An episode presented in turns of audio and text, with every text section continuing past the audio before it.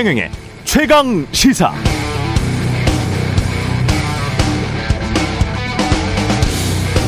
네, 아주 쉬운 문제 세 문항만 풀어보겠습니다. 우리 공교육 과정에 나오는 내용이니까요. 킬러 문항은 넣지 않으려고 노력했습니다. 국가를 이루는 3대 요소는 예, 정답은 국민 영토 주권이죠. 대한민국의 주권은 누구에게 있나요? 예, 대한민국의 주권은 국민에게 있습니다. 그럼 반국가 세력이란 무엇인가요? 누가 되죠? 누구를 의미합니까? 헛갈리십니까? 자, 다시 한번. 국가를 이루는 3대 요소는 국민 영토 주권인데 그중 영토나 주권은 반국가 세력이 될 수 없습니다. 반영토, 반주권 이런 건 말도 안 됩니다. 게다가 대한민국의 주권은 국민에게 있으니까 반국가 세력은 결국 반국민 세력이라는 말인데 대통령이 말한 반 국민 세력은 누구일까요? 이거 공교육 과정에서 다 나오는 이야기인데 이렇게 출제하니까 잘 모르겠습니다. 킬러 문항이 돼버리네요. 혹시 설마 대통령이 스스로를 국가라고 착각했던 건 아니겠죠? 그래서 본인 생각과 다르면 반국가 세력이라고 지칭한 건 아니죠? 그렇다면 다시 묻겠습니다. 대통령이 말한 반국가 세력, 그러니까 반국민 세력은 누구일까요?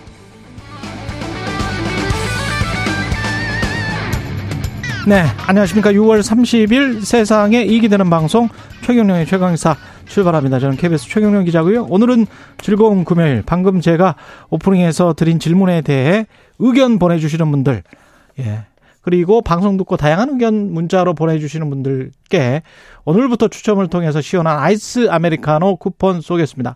참여하실 문자 번호는 짧은 문자 50원, 긴 문자 100원이 드는 샵 9730이고요.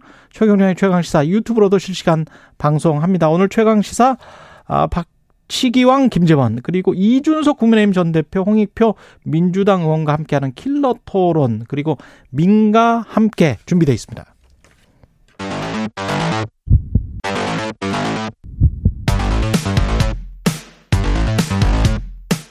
오늘 아침 가장 뜨거운 뉴스 뉴스 unboxing 네, 뉴스 unboxing 시작하겠습니다. 민동기 기자, 김민아 평론가 나와 있습니다. 안녕하십니까? 안녕하십니까? 누굽니까? 반국가 세력이? 글쎄요, 반국가 세력이 누군지 네. 뭐 킬러 문항, 킬러 문항인가요? 이게? 어제 말씀드리기로 전 정권과 지금의 이제 야당을 지칭하는 의미로 받아들일 수밖에 없다 이렇게 얘기를 했는데 예. 대통령실 아니라고 아. 아니라고 대통령실 때문에. 입장을 냈습니다. 아니다. 대통령실의 입장은 자유총연맹이라는 그 집단의 특수성에 맞춘 그런 음. 거의 그런 시기 때 그다음에 그런 이 tone and manner였던 것이다라고 설명을 하고 있는데 그러면 립 서비스입니까 그게 그러면 아. 립 서비스를 한 것입니까? 그러니까 네. 여러모로 립 서비스로 그 정도의 언급이 나온다는 것도 잘 납득은 되지 않는데 어떤 의미가에 대해서 해석만 분분해지는 그런 상황이 될 것 같습니다. 예. 그리고 정체 전선이 남아있어 남부지방에 지금 폭우가 걱정인데 KBS 뉴스 인터넷 홈페이지 가보니까요. KBS 뉴스에 오늘 새벽 경북 영주시 어, 주택이 토사에 매몰돼서 영아 한 명을 지금 구조 중이다. 오늘 새벽 4시 30분쯤 집중 호우가 내린 경북 영주시의 상황입니다. 그러니까 밤 사이에 예. 경북 영주에 비가 가장 많이 내렸다고. 그랬군요. 그러니까 영주 2, 3명 같은 경우에는 어제부터 240mm가 넘는 큰 비가 내렸기 때문에 아마 좀 피해가 좀 우려가 되고 있는 그런 상황이고요. 이 집에는 지금 열 가족이 열 명이 네 가족이군요. 그렇습니다. 예. 아홉 명은 대피한 것으로 파악됐고요. 예. 특히 남부 지방 계신 분들 좀 조심하셔야 될 것 같은데 제주도로 이 비구름이 점차 내려가면서요. 시간당 30에서 60mm의 집중호우를 뿌릴 것으로 전망이 되고 있습니다. 특히 내일까지 예상 강수량이 기상청이 예보를 했는데 제주도에서 100에서 최대 250mm 이상 비가 내릴 것으로 일단 예측이 됐고요. 예. 전남하고 경남 지역도 50에서 최대 150mm 이상 내릴 것이다. 그리고 전북과 경북에도 20에서 많게는 80mm가 넘는 비가 더 내릴 것으로 예측이 됐는데요. 문제는 많은 비가 예보된 지역이 이미 장마 초반부터 집중호우가 이어진 지역이거든요. 그래서 아마 산사태라든가 집안이 많이 약해져 있기 때문에 이런 부분들에 대해서 좀 대비를 하셔야 될 것 같습니다. 그러니까 언론에서 이 수도권 그러니까는 국민들이 많이 거주하고 있는 수도권 중심의 그런 보도를 많이 하다 보니까 예를 들면 강남역이 물에 잠겼다 이런 거는 굉장히 보도가 많이 나오고 큰 문제처럼 다뤄지지만 지방에서 이렇게 그렇죠. 큰비 때문에 피해가 났을 때는 어떤 장면의 하나로 그냥 보여주고 많은 그런 느낌이 많은 것 같아요. 근데 실제로 지금 그 지방에서 이러한 이 수해 피해를 당하고 있는 분들의 경우에는 굉장한 고통이 있는 거 아니겠습니까? 지금 말씀하신 사례도 그렇고 이 부분에 대해서도 언론이 좀 집중 조명해서 이러한 피해를 계속 경감할 수 있는 대책을 또 마련해야 되겠고요. 또 지금 이제 어 거주하고 있는 분들도 피해를 최소화할 수 있도록 대비책을 세우고 계속해서 좀 이 방송에 귀를 기울여 주시고 했으면 좋겠습니다.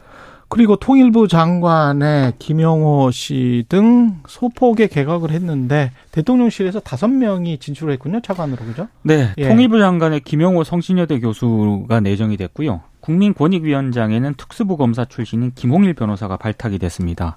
김용호 통일부 장관 내정자는 강경 보수파로 분류가 되고 있는데요. 예. 유튜버로 활동을 하면서 북한 체제 붕괴에 기반한 흡수 통일론 등을 주장을 했던 그런 인물입니다. 그래서 강대강 대북 정책이 좀 강화가 될 것이다. 통일부 역할도 좀 조정이 되지 않겠느냐 이런 전망이 나오고 있습니다. 김홍일 권익위원장 내정자 같은 경우에는 이제 강력 특수통 검사 출신인데 2007년 이명박 전 대통령의 다스 실소유주 그리고 BBK 의혹에 대해서 무혐의 처분을 내렸던 그때 무혐의 처분했죠. 그렇습니다. 예. 그리고 대장동 수사 기록에도 등장을 하는데요. 뉴스타파가 보도한 내용에 따르면 김만배 씨로부터 대장동 자금책 조우영 씨 관련 수사를 잘 봐달라 이런 청탁을 받았다는 의혹이 제기된 그런 인물입니다. 아, 그리고 말씀하신 것처럼 중앙부처 차관 내정자 12명 가운데 5명이 현직 대통령실 비서관 출신입니다. 아, 지금 이번 인사 전에요. 두 명이 또 이게 차관으로 갔거든요. 그러니까 다 포함을 하면은 대통령실 비서관 출신 차관이 모두 7명인데 아, 우려가 좀 나오고 있습니다. 왜냐하면 이 차관들이 대통령실과 부처의 과거 역할을 할 가능성이 높기 때문에 책임 장관제가 좀 퇴색을 하고 실세 차관이 좀 부상을 하지 않겠느냐. 이렇게 되면은 장관보다는 좀 차관을 중심으로 좀 앞으로 어, 이 정부가 운영될 수 있다. 이런 우려도 나오고 있습니다. 그러니까 이게 처음에 이 얘기 나올 때도 말씀드렸는데 대통령실에서 직접 소통하는 심지어 대통령은 이분들 중 일부하고 밥도 먹으면서 이권 카르텔을 해체해야 된다. 그런 역할을 해라. 이렇게 직접적인 지시도 했는데 언론 보도에 따르면 그러면 공무원들이 이 차관 말 듣겠습니까? 장관 말 듣겠습니까? 그런 의문이 있는 것이죠. 그런데 또 어떤 면에서는 그 차관들이 가서 잘해서 성과를 내면은 그것도 뭐 윤석열 정권의 좋은 일이다. 이렇게 생각하는 국민들도 있을 거예요. 문제는 대통령이 애초에 이제 약속한 통치 방식이라는 거는 지난번에도 말씀드렸는데 책임 장관제 이런 것이지 않습니까? 그래서 장관들에게 어떤 권한을 크게 주고 음. 대통령은 중간에서 그러한 부처 간의 어떤 이견이나 어떤 이런 것들을 조율하는 이러한 역할을 한다. 이런 건데 권한을 크게 주고 책임만 거기에 합당하는 책임만 묻겠다. 그렇죠. 예. 그렇죠. 근데 지금 차관을 중간에 이렇게 다 꽂아버리면 그 체제는 작동을 안 할 거고요. 그렇죠. 그리고 설명하는 방식도 좀 의문인데 지금 언론에 이제 여러모로 보도되는 바는 부처에 있는 공무원들이 말을 안 들었다는 거예요. 그 말을 안 들어서 차관들을 직접 꽂아서 말을 듣게 만들겠다. 이제 이런 취지의 보도들이 막 나오는데 그렇게 설명하는 방식이 또 이 긍정적인 것이냐. 왜냐하면 또 공무원 사회라는데도 다양한 어떤 생각들이 있는 것이고 그 생각들이 경합을 하면서 대책이 만들어지고 정책이 만들어지면서 창의적인 대책이 나오기도 하고 뭐 이런 거 아니겠습니까? 그런데 한 줄로 쭉 세워가지고 말 안 들으면 혼난다 이런 분위기가 되면 그러면 그런 게 가능해지겠습니까? 대통령의 말이 진리는 아니잖아요. 그렇죠. 예. 그래서 그런 점에서도 우려가 있고 특히 국토교통부 1차관에 내정된 김호진 대통령실 관리비서관의 경우에는 국토교통과 관련된 경력이 전무합니다. 그걸 이 이력이라는 게 국회 보좌관, 그다음에 한나라당 상근 부대변인, 여의도 연구위원, 이명박 대통령 후보 선거대책위 전략기획팀 뭐 이런 이력들이 쭉 있고 음.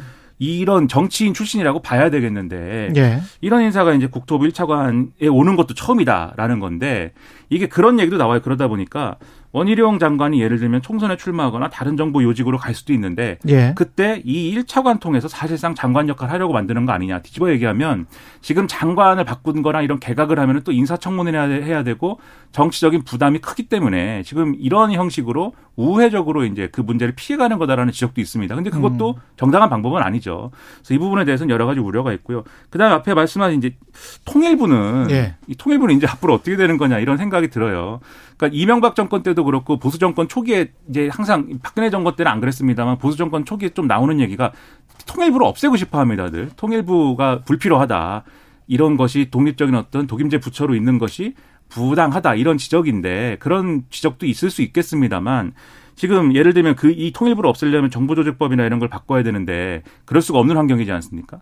그러다 보니까 아예 지금 통일부의 어떤 원래 역할이나 이런 것들을 바꾸려는 것 같아요. 그래서 통일부라는 게 원래 이 존재하는 처음에 만들어진 목적이라는 거는 남북 간에 그래도 뭔가 이 남북 간의 특수성에 대화. 기반한 사업들 대화 그렇죠. 협력. 교류 협력이라든지 대화라든지 이런 것들을 할 수 있는 조건을 만들어가는 것이 통일부의 어떤 임무였는데 대화 협력 그리고 장기적으로는 평화 통일을 지향하겠죠. 그건 그렇죠. 헌법에 다 나와 있는 이야기고요. 그렇죠. 예. 근데 이렇게 사실상 이제 흡수 통일론자 그리고 자체 핵무장론자 이렇게 분류가 되는 그리고 이 한번 이분에 대한 뭐랄까요 인사 검증을 철저히 했다면 학계에서의 평판이나 이런 것들도 아마 음. 이거는 봤을 뭐 건데 계속 저 청문회 할 때 나올 것 같은데 그렇죠. 노태우 정권 시절에 남북 비핵화 공동선언도 파기해라. 그렇죠. 네.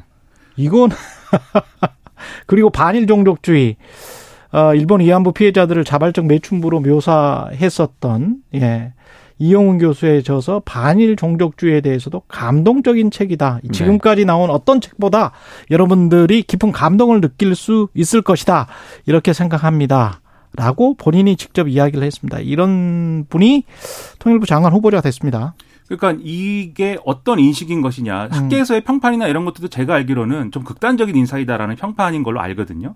그러면 종합을 해보면 결국 통일부가 앞으로 무엇을 해야 되느냐 아, 앞으로는 대북 적대적인 어떤 그런 사업을 해야 되는 것이고 마치 북한에 있는 이 통일전선부라고 있지 않습니까? 예. 북한 노동당 산하에 거기 말하는 통일전선하고 우리 통일부하고 이 통일 얘기는 다른 건데 거기 통일전선은 남한을 고립시키는 통일된 전선을 만들자는 거고 우리는 남북 통일 얘기하는 이 의미가 다르지만 그렇죠. 사실상 거기에 해당하는 부처로의 변화이다 이렇게 볼 수밖에 없는 거고 그게 아마 반국가 세력 운운한 이 어떤 윤석열 대통령의 언급과도 철학을 같이 하는 그러한 문제일 것이다라는 생각이 강하게 듭니다. 예. 박영수 구속영장 기각 전에 이거 한 사람만 더 짚고 나가죠. 국가공무원 인재개발원장 내정자 김채환 유튜브 활동을 했는데 다양한 이야기를 했군요. 예. 사실 어제 가장 인사에서 논란이 됐던 인물입니다. 아, 자신이 운영한 유튜브 채널에서 군 통수권자, 여기서 군 통수권자는 문재인 전 문재인. 대통령을 말하는데요. 군인을 생체 실험 대상으로 사용하라는 지시를 내렸다. 내린 셈인 것입니다. 이렇게 네. 말했네요. 중국 공산당이 박근혜 전 대통령 퇴진 시위에 영향력을 행사했다. 이런 발언을 했습니다. 아, 김채환의 뭐 시사이다라는 그런 유튜브 채널을 운영을 하고 있더라고요. 예, 여기서 지난해 5월 게시한 영상에서 이렇게 주장을 했는데 예. 지난 6일 영상에서는요, 또 윤석열 대통령이 적극적으로 긴급 명령을 발동을 해서 헌정 질서를 파괴하는 세력들을 해체해야 한다. 이렇게 또 주장을 하기도 했습니다. 아, 반국가 세력이군요. 네. 예, 헌정 질서를 파괴하는 반국가 세력이 여기서 나왔나 뭐 이런 생각도 좀 들기도 긴급 하고요. 명령을 발동해서 네. 그럼 거의 계엄령 비슷한 건가? 그걸 뭐 주장을 하는 아. 것 같기도 하고요. 그리고 지난달에 올린 또 유튜- 유튜브 영상을 보면 노무현 전 대통령의 죽음이 진보 진영의 강요에 따른 것이다. 강요에 따른 것이다. 이런 주장도 나옵니다. 좌파들이 실컷 이용해 먹고 나서 자신들의 전략에 불리하면 죽어달라고 요구한다. 안 죽을 수 없도록 강한 푸시와 압력을 가한다. 이렇게 또 주장을 하기도 했고요. 전직 대통령을 죽음으로 내몰 수 있는 좌파라는 거는 누굴까요? 모르겠습니다. 근데 지금 더 제가 좀 우려가 되는 건 세력이겠지. 그 사람. 이, 분들이 유, 예. 이, 분이 유튜브 채널에서 주장한 내용을 보면은 잘 이해가 안 가는 대목들이 굉장히 많은데 예. 대통령실은 김채환 내정자를 적임자라고 지금 평가를 했습니다. 교육 분야와 언론사의 근무에서 소통에 능하다 이런 점을 얘기를 했는데요. 참고로 김 내정자는 고시학원 영어 강사하고 법률 저널 발행인 등을 거쳤다라고 하는데 이분이 지금 국가 공무원 인재개발 원장이지 않습니까? 여기 그 행시 패스한 사람들이잖아요, 다. 다 이 고시 패스한 사람들이 여기에서 지금 공부를 해야 돼요. 공무원들을 예, 수업 받아야 돼요. 교육을 예. 해야 되는데 이런 인식에 이런 인식을 가진 분이 어떻게 공무원들을 교육할 수 있을까 심히 걱정이 좀 예, 됩니다. 반국가 세력에 관해서 깊이 있는 또 공부를 할 수도 있지 않을까 뭐 그런 생각도 들긴 합니다. 그러니까 예. 주장과 논평이 극단적인 극단적인 분인데 지금 말씀하신 것처럼 적임자라는 게 전혀 이해가 안 되죠. 이런 극단적인 견해를 공무원들이 학습을 해야 된다 그러면은 그게 누가 이해를 하겠습니까? 극단적인 게 아니고 논리적으로도 말도 안 되고 팩트도 없고 그렇습니다. 네. 예. 예. 를 들면 이런 유튜브를 왜 했는가 이것도 잘 모르겠어요. 왜냐하면 이런 분 이런 주장을 하는 분들의 특징이 뭐냐면 이 지난 정권에서 예를 들면 다른 나라도 다 그랬습니다마는 마스크를 쓰자고 하고 마스크를 의무적으로 쓰라고 하고 몇시 이후에 모이지 말라 그러고 뭐 그 백신을 꼭 맞으라 그러고 뭐 이런 거 있지 않습니까? 네. 그 개인의 자유를 침해한 거라고 그래갖고 막 화내고 그랬거든요. 이분이 그랬는 그랬는지 제가 확인 안 해봤지만 음. 이런 유사한 주장을 하는 분들이 막 화내고 그랬습니다. 개인의 자유를 억압한다. 근데 지금 군, 이 문재인 전 대통령이 군인을 생체 실험 대상으로 사용하라는 지시를 내렸다라면서 반발한 이 대목은 뭐냐면 그 당시 군 부대의 경우에는 지시를 지시를 내린 셈인 것입니다. 네, 그, 그, 그 결국은 주장의 형식으로 이제 예. 포장을 했는데 예. 이런 주장을 한 근거는 뭐냐면 군부대라는 데는 외출이나 이런 것들이 어쨌든 통제돼 있지 않습니까? 그리고 군인들이 다 백신을 접종을 했어요. 그러면은 워낙 이제 앞으로 마스크도 해제해야 되고 여러 가지로 방역 완화를 해야 되니 군 부대에서부터 방역 완화를 해보자. 그래서 그렇죠. 이 시범적으로 실시를 했던 거거든요. 그게 또 생체 실험이다 이렇게 얘기를 하는 거예요. 저 선전선동 가짜 뉴스와 관련해서 자유총연맹에서 이- 그 윤석열 대통령이 이야기하지 아, 않았습니까? 강하게 성토를 하셨죠. 네. 이분이 가짜 뉴스나 선전선동의 대가인 것 같은데. 그러니까 이분의 네. 그럼 이런 분들의 논리에 따르면 이렇게 해도 문제 저렇게 해도 문제 언제나 비난할 준비를 갖춰 있는 그러한 유튜브를 운영한 것이나 다름이 없지 않느냐 저는 그런 생각도 드는데 예. 무엇을 공무원들이 거기서 배울까요? 근데 이분은 적임자라고. 합니다. 예. 네. 그거는 이제 대통령실의 주장이고요. 예. 50억 클럽 의혹과 관련해서 박영수 전 특검의 구속영장이 기각됐습니다. 일단 직무 해당성 여부라든가 금품의 실제 수수 여부, 금품 제공 약속의 성립 여부 등에 관해서 사실적 법률적 측면에서 다툼의 여지가 있다 이렇게 판단을 했고요. 지금 시점에서 구속하면 피의자의 방어권을 지나치게 제한할 수 있다는 게 재판부의 판단입니다. 아, 근데 지금 비판도 제기가 되고 있는데요. 지난해 1월 박영수 전 특검을 마지막으로 조사한 뒤 1년 정도가 지난 지난 3월에서야 검찰이 본격적으로 강제 수사에 착수를 하지 않았습니까? 그러니까 검찰에 지연된 수사가 결국에는 영장 기각에 빌미를 준 게 아니냐 이런 비판이 좀 나오고 있습니다. 특히 이제 박영수 전 특검 같은 경우에는 특수통 출신이지 않습니까? 그렇죠. 예. 뭐 어떤 분이 이런 얘기를 하더라고요. 이 1년이 넘는 기간 동안 박영수 전 특검 쪽에서 과연 가만히 있었을까? 뭐 가만히 이런, 아, 안 있었겠죠. 네, 이런 예. 얘기도 하고 있습니다. 그리고 어제 또 같은 날에 예. 영장 실질 심사를 받은 측근이자 전 특검보였던 양재식 변호사 있지 않습니까? 역시 구속영장도 기각이 됐습니다. 범죄 사실 일부에 대해서 다툼의 여지가 있고 증거인멸이라든가 도망갈 염려가 없다라고 이제 기각 사유를 설명을 했는데 검찰은 구속영장 재청구 여부를 검토할 예정이라고 하는데 잘 될지는 잘 모르겠습니다.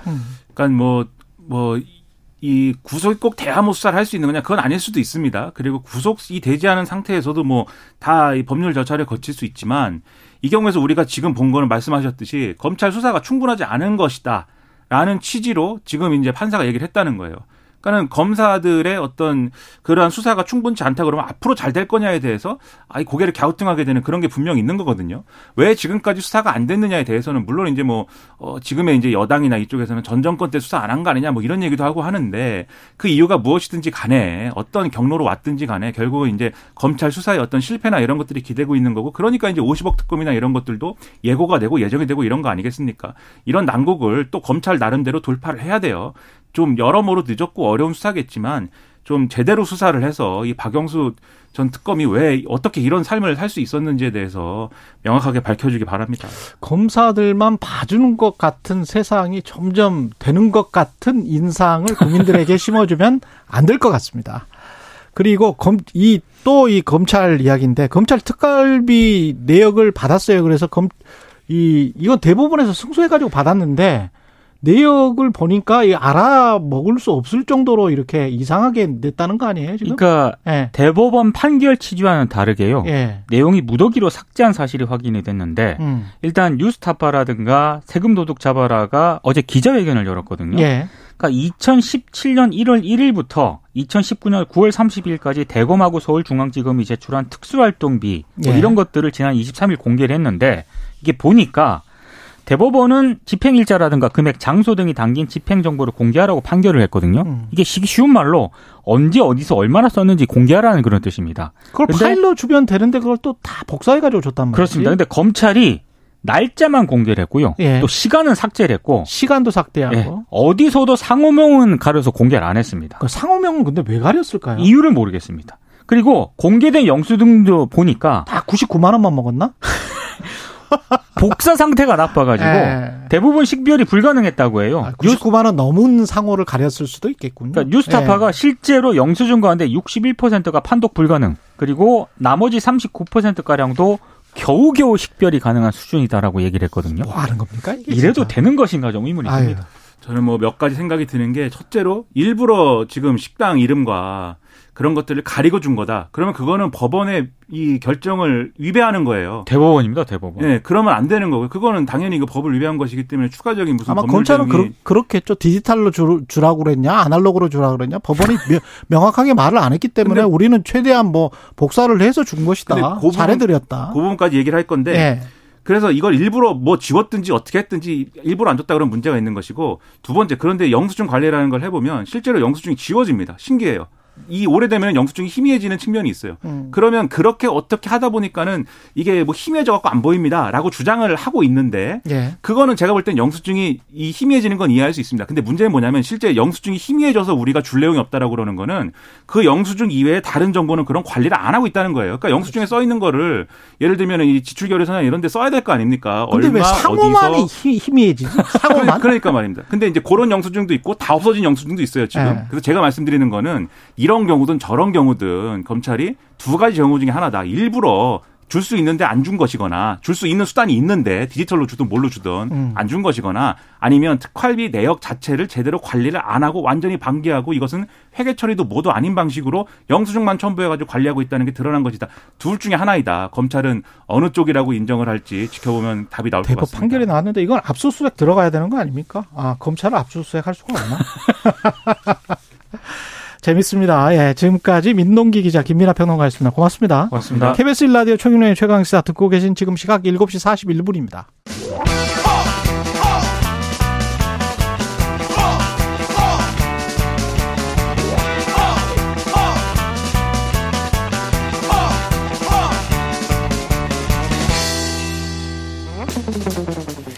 네, 링 밖으로 나간 박지기왕 만나는 시간입니다. 국민의힘 김재원 최고위원 자리하셨습니다. 안녕하십니까? 안녕하세요. 예. 오늘의 박지기 상대를 먼저 알아보겠습니다. 요즘 그 후쿠시마 그 원전 예. 처리수 또 오염수를 어, 방류한다 이런 이야기에 또 편승해서 음. 어, 너무 과장되게 국민들 불안을 일으키는 일부 뭐 전문가라고 그 자신들은 주장하는 분들이 있어요. 아, 사실 이 과학적으로 따져보면 그렇게 근거는 없는 것 같은데 음. 어, 그분들이 좀 자중했으면 좋지 않을까. 국민들 불안을 너무 많이 부추긴다? 그 부추기고 있거든요. 예. 실제와 관계없이. 예. 예, 그러면은 어, 앞으로 정말 우리 사회가 한 번씩은 과거에 잘못되었던 것도 돌이켜 봐가면서 음. 걸러줘야 되지 않을까 생각하거든요. 음. 제가 청와대 정무수석으로 일할 때 사드 배치가 있었어요. 예. 근데 그때 어, 현장에 가서 뭐 어, 전부 튀겨져 죽는다, 뭐 어, 성주 참외가 아, 그 사드 참여된다. 뭐 그래가지고 어그 어, 헛소문 퍼뜨리고 네. 가짜 뉴스 퍼뜨리던 분들이 정치인 중에도 많았거든요. 그랬습니까? 예, 그런데 뭐 지금 와서 그때 잘못한 것을 단 한 번도 어. 사과하지 않고 그대로 지금까지 이어져 이어져 왔거든요. 예. 아마 이, 이 오염수 문제도 뭐 그런 결과가 되지 않을까 생각합니다. 그래요. 그랬으면은 좋겠습니다. 그냥 과학적으로 서로 간에 막 그 지금 이야기를 하는데 저도 그 이야기에는 동감하는 게 어떤 일단 자연 정화 그다음에 에 그게 인체에 얼마나 쌓이고 우리가 죽을 때까지 얼마나 먹고 그게 얼마나 먹은 게 진짜 암이나 뭐에 어떤 정확한 인과관계 그거는 저도 매우 의심스럽습니다. 저도 매우 의심스러운데 딱 한 가지 그동안에 우리가 암이나 뭐 이런 거에 안 걸리게 하기 위해서 탄고기도 안 먹고 전자파도 좀안 쏘려고 하고 뭐 여러 가지 활동을 하잖아요. 그러면서 좀 안 좋다고 하는 거는 좀 멀리 하지 않습니까? 그거야 뭐 당연하죠. 그렇죠. 그러니까 미세먼지도 안 쉬려고 하고. 우리가, 이제 광, 예. 광우병 사태도 겪었고요. 예. 그 앞에 뭐또그 이후에 사드 문제도 그렇죠. 겪었고 과거에 보면 인천공항 그 건설할 때도 예. 어그 인천공항을 건설하면서 그 바다 준설을 하고 메꿔야 되거든요. 예. 그, 그 앞에 바다 준설을 하면 거기에 납 성분이 전부 떠올라 한반도 서해안에는 모두 납 중독이 될 거라고 주장했던 학자도 있어요. 어. 그러나 그리고 뭐 또 인천공항에 음. 그 활주로를 건설하면 음. 에, 치- 집안 치마가 시작돼서 10년도 못 돼서 공항 문, 닫, 문 닫아야 될 거라고 주장했던 분들도 있거든요. 음. 그분도 멀쩡한 대학 교수들이에요. 음. 그런데 그 이후에 한 번도 어, 자기가 잘못했다고 인정한 사람들이 없어요. 그러면 예. 또 그런 분들은 환경론자이기 때문에 또 어, 가서 지- 제주 어, 그, 그 제주도의 해군 기지 들어올 때 또 반대하고 어. 뭐 천성산 그 터널 뚫을 때 도롱뇽 음, 다 죽는다고 반대하고 뭐 이런 일이 우리가 과거에 너무나 오랫동안 축적되었기 때문에 예. 지금 와서 어 이번 문제를 단순히 그렇게 다룰 것이 아니라 과거에 어. 그 모든 것을 한번 돌이켜 봤으면 좋겠어요. 알겠습니다. 그 인사 이야기를 지금 해야 되는데 개각을 단행했는데 어떻게 보십니까? 대통령 비서관들이 다섯 명 정도가 차관으로 간 게 이게 역대 처음이었던 것 그, 처음이에요? 어떻게 보세요? 이게 처음이었던 것 같기도 하고. 차관 인사를 예. 이렇게 예. 그 몰아서 많이 한 것도 조금 이례적이죠. 보통 예. 장관들은 어그 바꾸면 국민들의 그 저 어떤 시선이 아 음. 새로운 사람에게 기대해 보자 이런 느낌이 드는데 차관 인사를 뭐 이렇게 대량으로 한 적은 사실 없다가 보니까 주목받는 것 같아요. 그렇죠. 예. 그리고 사실 대통령 비서실의 비서관이 1급 공무원들이거든요. 응. 차관급으로 어, 승진해서 가는 경우가 굉장히 많았어요. 다만 그것이 이제 이렇게 어, 인사를 한꺼번에. 하면서 한꺼번에 하면서 그 중에 대통령 비서실 소속 어, 비서관들이 다섯 명이 포함되어 있다 해서 조금 더 그 뉴스에 주목을 받는 거죠. 음. 근데 이제 자꾸 이것을 뭐 대통령이 국정 장악력을 높이기 위해서 이렇게 한다. 예. 그런 논리로 끌고 가는데 예. 사실 대통령이 국정 장악력이 있어야 되죠. 어. 통상적으로 보면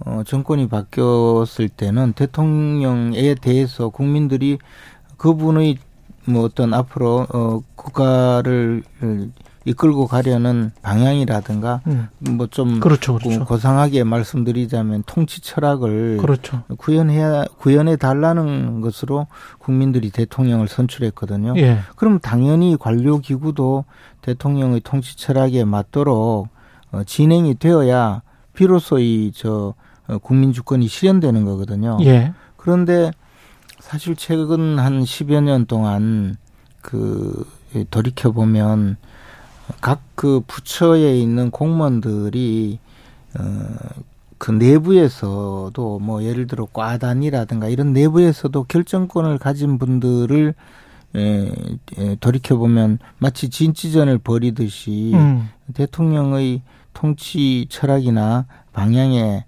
저항하고 실질적으로 어, 움직이지 않는 경우가 굉장히 많았어요. 예. 그래서 그것을 이른바 뭐 장관의 리더십이 부족하다든지 또는 장악력이 없다든지 이런 평으로 어, 외부로 나오고 했는데요.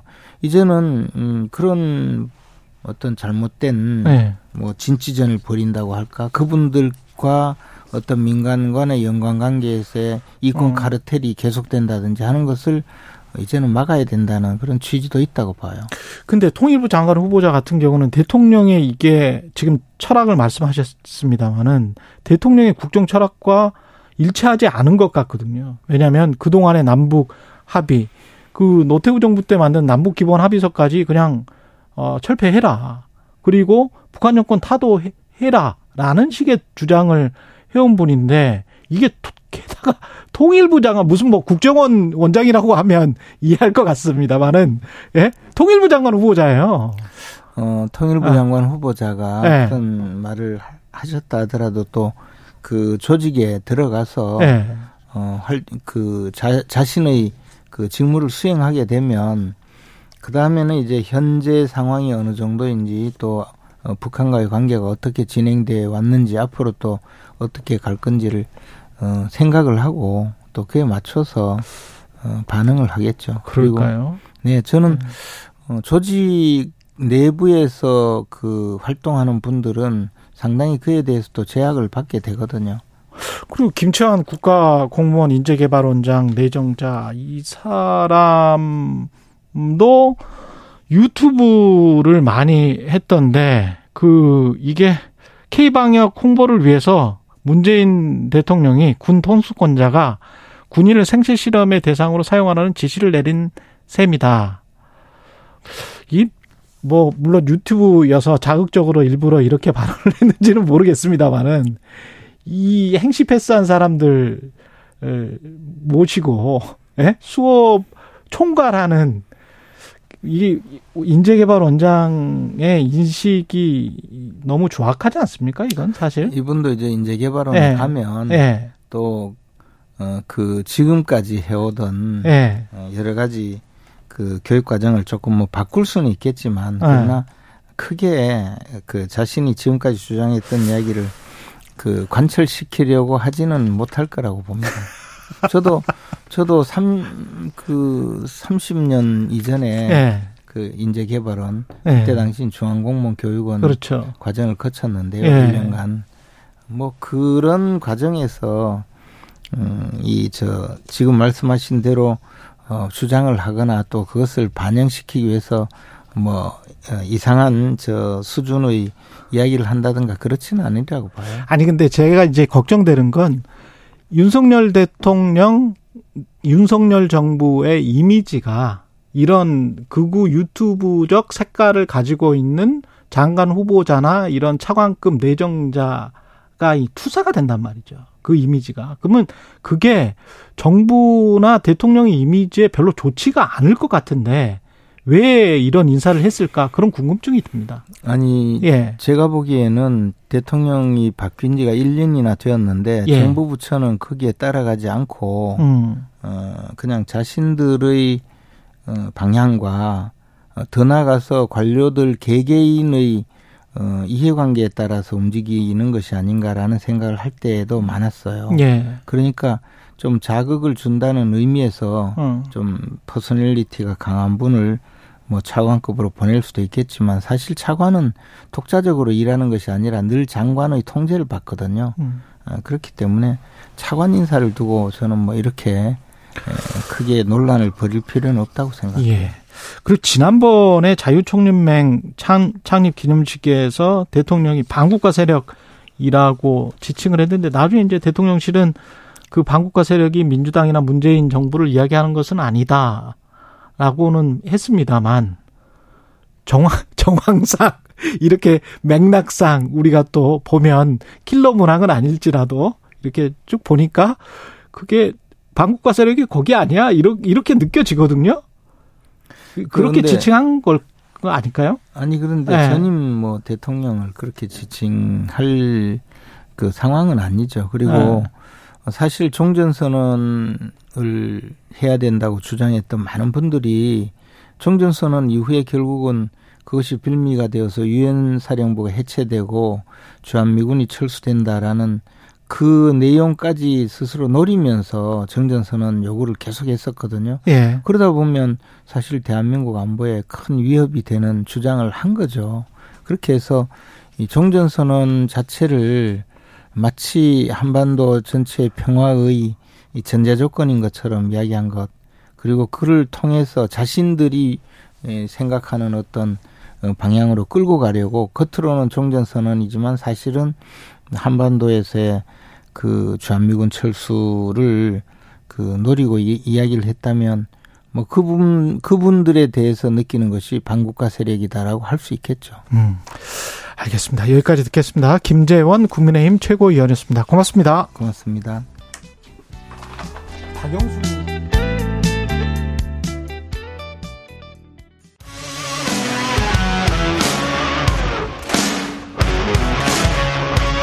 오늘 하루 이슈의 중심 최경영의 최강 시사.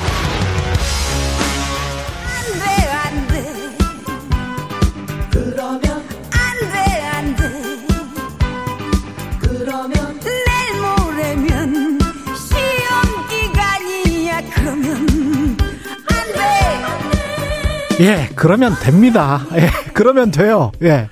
오늘 이 시간 특별한 토론 준비했습니다. 다른 프로에서 하는 토론과는 다르게 최상위 수준의 연사들만이 답할 수 있는 변별력 높은 질문을 드리는 킬러 토론. 예, 1등급 예, 수능 1등급 연사들이 있는 것 같습니다. 이준석 전 국민의힘 대표, 민주당 홍익표 의원 자리하셨습니다. 안녕하십니까? 안녕하세요. 예. 네, 반갑습니다. 예. 이준석 국민의힘 대표는 수능 세대 저는 SAT를 봤습니다. SAT를 보셨구나. 네, 그리고 저는 고등학교를 2년 조기 졸업이라 가지고 3학년이 없었어요. SAT도 뭐 상위 1%나 뭐 이렇게 뭐 들어가고 그러면 뭐 플랜카드를 집 앞에 걸고 그런 미국 학생들이 가끔은 없죠, 있다고 없죠. 하던데. 대학 붙으면은 예. 뭐좀뭐 페이스북이나 도 홍보하는 경우는 있어도 예. 플래카드 붙이고 이런 거는 없죠. 그렇군요. 예. 의원님 같은 경우는 학력고사 학력고사죠. 학력고사 세대시고. 예. 이게 지금 킬러 질문만 모아놨는데 네. 공정한 토론이 힘들 수도 있지만 다 1등급들이어서 괜찮을 별로- 것 같기도 합니다. 별로 고민하지 마십시오. 지금 KBS는 여기 들어올 때마다 전부 다 킬러들이 지금 칼을 겨누고 있던데 예. 이럴 때는 한 가지 예. 방법밖에 없습니다. 예. 예. 어떻게 해야 됩니까? 두려움 없이 앞으로 나가라. 두려움 없이 앞으로 예. 나가라. 예, 그러겠습니다. 저도 깜짝 놀랐어요. 입구에 입구에서 보고. 예, 예, 조화들이 뭐 가득하죠. 예. 예. 두려움 없이 앞으로 나가겠습니다. 킬러, killing, 뭐, killing 캠프, 뭐, 여러 가지 조화까지. 맞네요.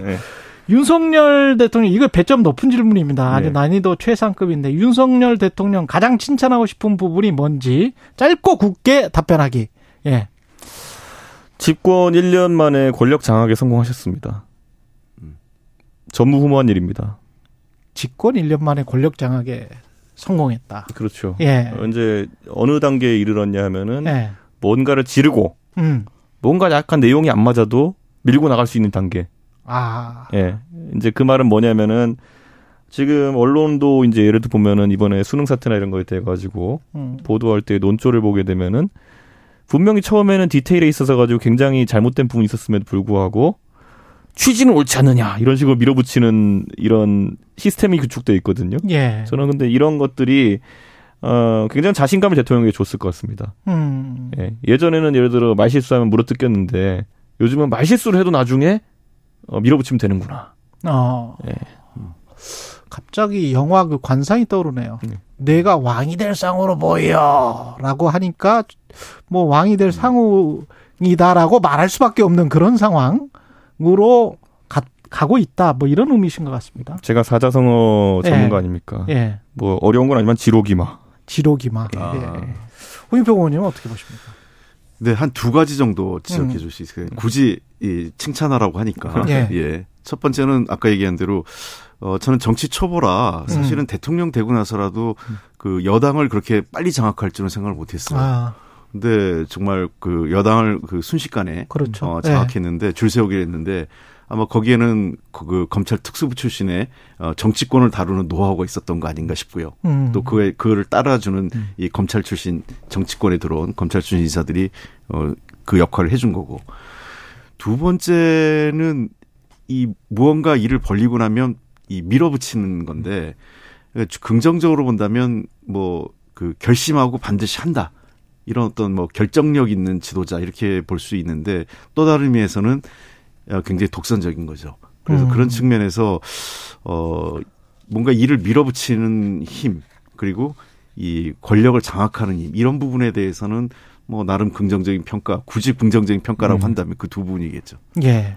지금 리더십이 밀어붙이는 것, 뭐 이런 것들은 국민들이 비슷하게 느끼실 것 같은데 그게 이제 옳은 방향인지 뭐 잘못된 방향인지에 관한 평가만 좀 다른 것 같습니다. 인사는 어떻게 평가를 하세요? 최근 뭐 어제도 지금 차관 통일부 장관 후보자 발표가 됐는데. 제가 항상 얘기하지만 인사에 있어가지고 가장 중요한 거는 예. 처음에 모델하우스랑 나중에 배달된 집이 같냐의 문제거든요. 예. 예, 근데 지금 봤을 때는 대선 전이나 이럴 때 많은 사람들이 아, 저 정권이 들어서면은 어떤 사람들이 핵심적인 역할을 하겠구나. 음. 그리고 어떤 성향의 사람들이 많이 이제 득세하겠구나라는 걸 봤던 거랑 완전 다른 류의 사람들이 지금 이제 하나씩 자리를 차지하고 있죠. 그렇죠. 그런 것들에 대해서 굉장히 어 약속했던 집이랑 배달된 집이 다르다. 음. 이 상황이 지금 이제 정권에서 가장 부담 가는 상황 아니냐. 예. 예를 들어서 어 이동관 특보가 선거 때 뭐 얼굴이 안 보였던 건 아니지만은 이분이 중요될 거라고 생각했던 사람이 많을까?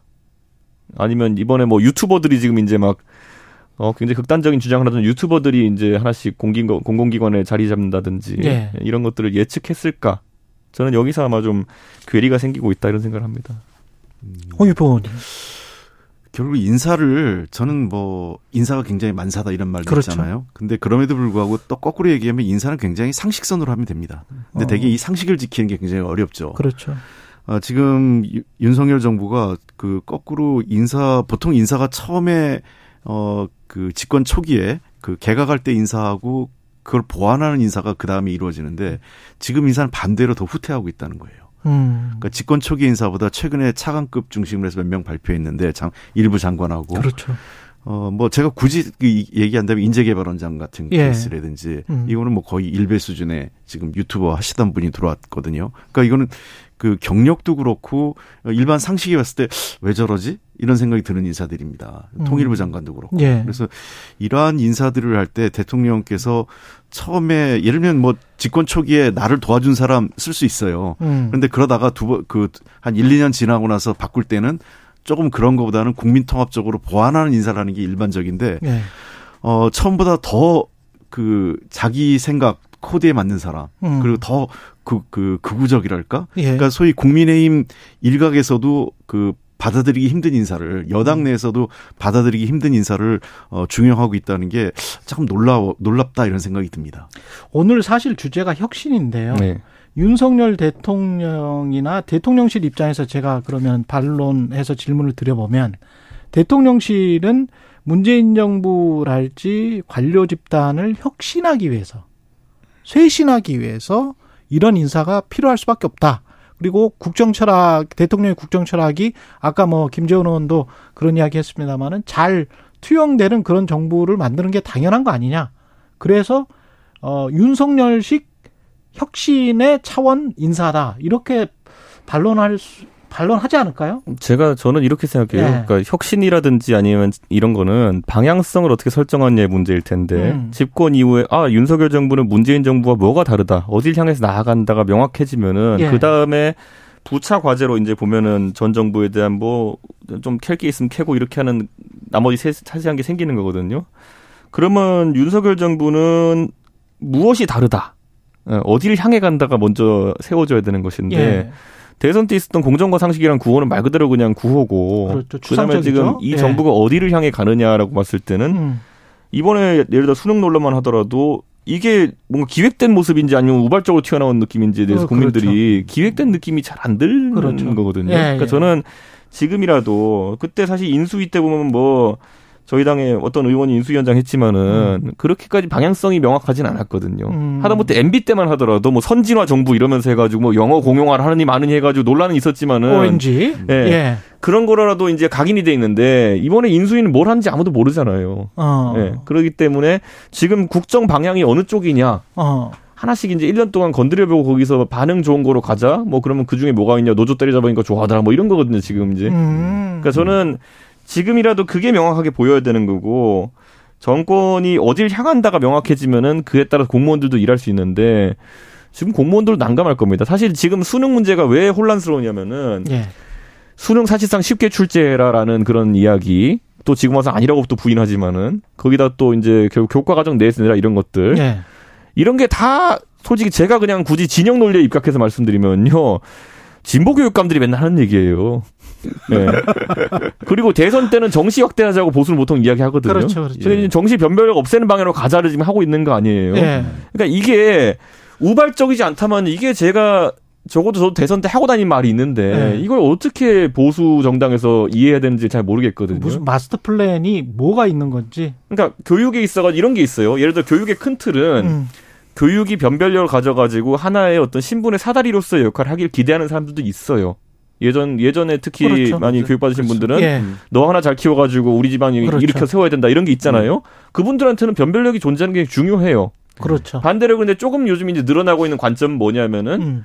아 우리 아이가 행복했으면 좋겠어. 예. 이거거든요. 예. 그럼 자 보수가 그럼 어느 쪽에 가까우냐 했을 때는 자기 능력껏 열심히 해가지고 성공한 사람들이 잘 되는 나라가 아마 보수의 지향점일 것이고 그렇습니다. 행복 예. 교육 이런 걸 내세웠던 것이 소위 말하는. 진보 교육감들이 예. 많이 했던 그런 예. 방향이거든요. 아 그러면 이게 뭐냐는 거죠. 이제 제가 봤을 때는 그러니까 제 입장에선 제가 보수 정당의 당 대표까지 하면서 하고 네. 다녔던 많은 말들이 부정되는 당황성이 있는 거예요. 당황스러운. 그러니까 예. 그런데 지금 보면 윤석열 정부에서 제가 가장 혼란스러운 건 뭐냐면은 69시간 같은 제도 나왔을 때, 예. 아, 할 수 있어요. 얘기할 수 있죠. 근데 그렇지. 이 얘기를 했을 때 가장 큰 호응을 보이는 세대가 은퇴 세대라는 거죠. 이제 더 이상 노동에 참여할 가능성이 적은 분들이 가장 높은 지지를 보여요. 음. 노동에 참여하는 세대는 굉장히 반발이 크거든요. 그럼 이 교육 문제 같은 경우에도 보면은 지금 여론조사 나오는 것들을 보면은 이미 더 이상 교육 받을 게 없는 분들이 되게 막 호응도가 크고 예. 교육 현장에 있는 사람들을 혼란스러워하는 이런 게 나오고 있거든요. 근데 이걸 전 국민 평균치 내 가지고 그래 한 40%가 우리 지지해. 음. 그러니까 가자 이런 게 계속 반복되고 있어요. 그래서 저는 이거는 어 여론조사 함정이라 보는데 정책을 냈는데 정책 수요층보다는 음. 무조건 고령층에서 잘 나오는 이런 상황을 어떻게 받아들여야 되는 것이냐. 예.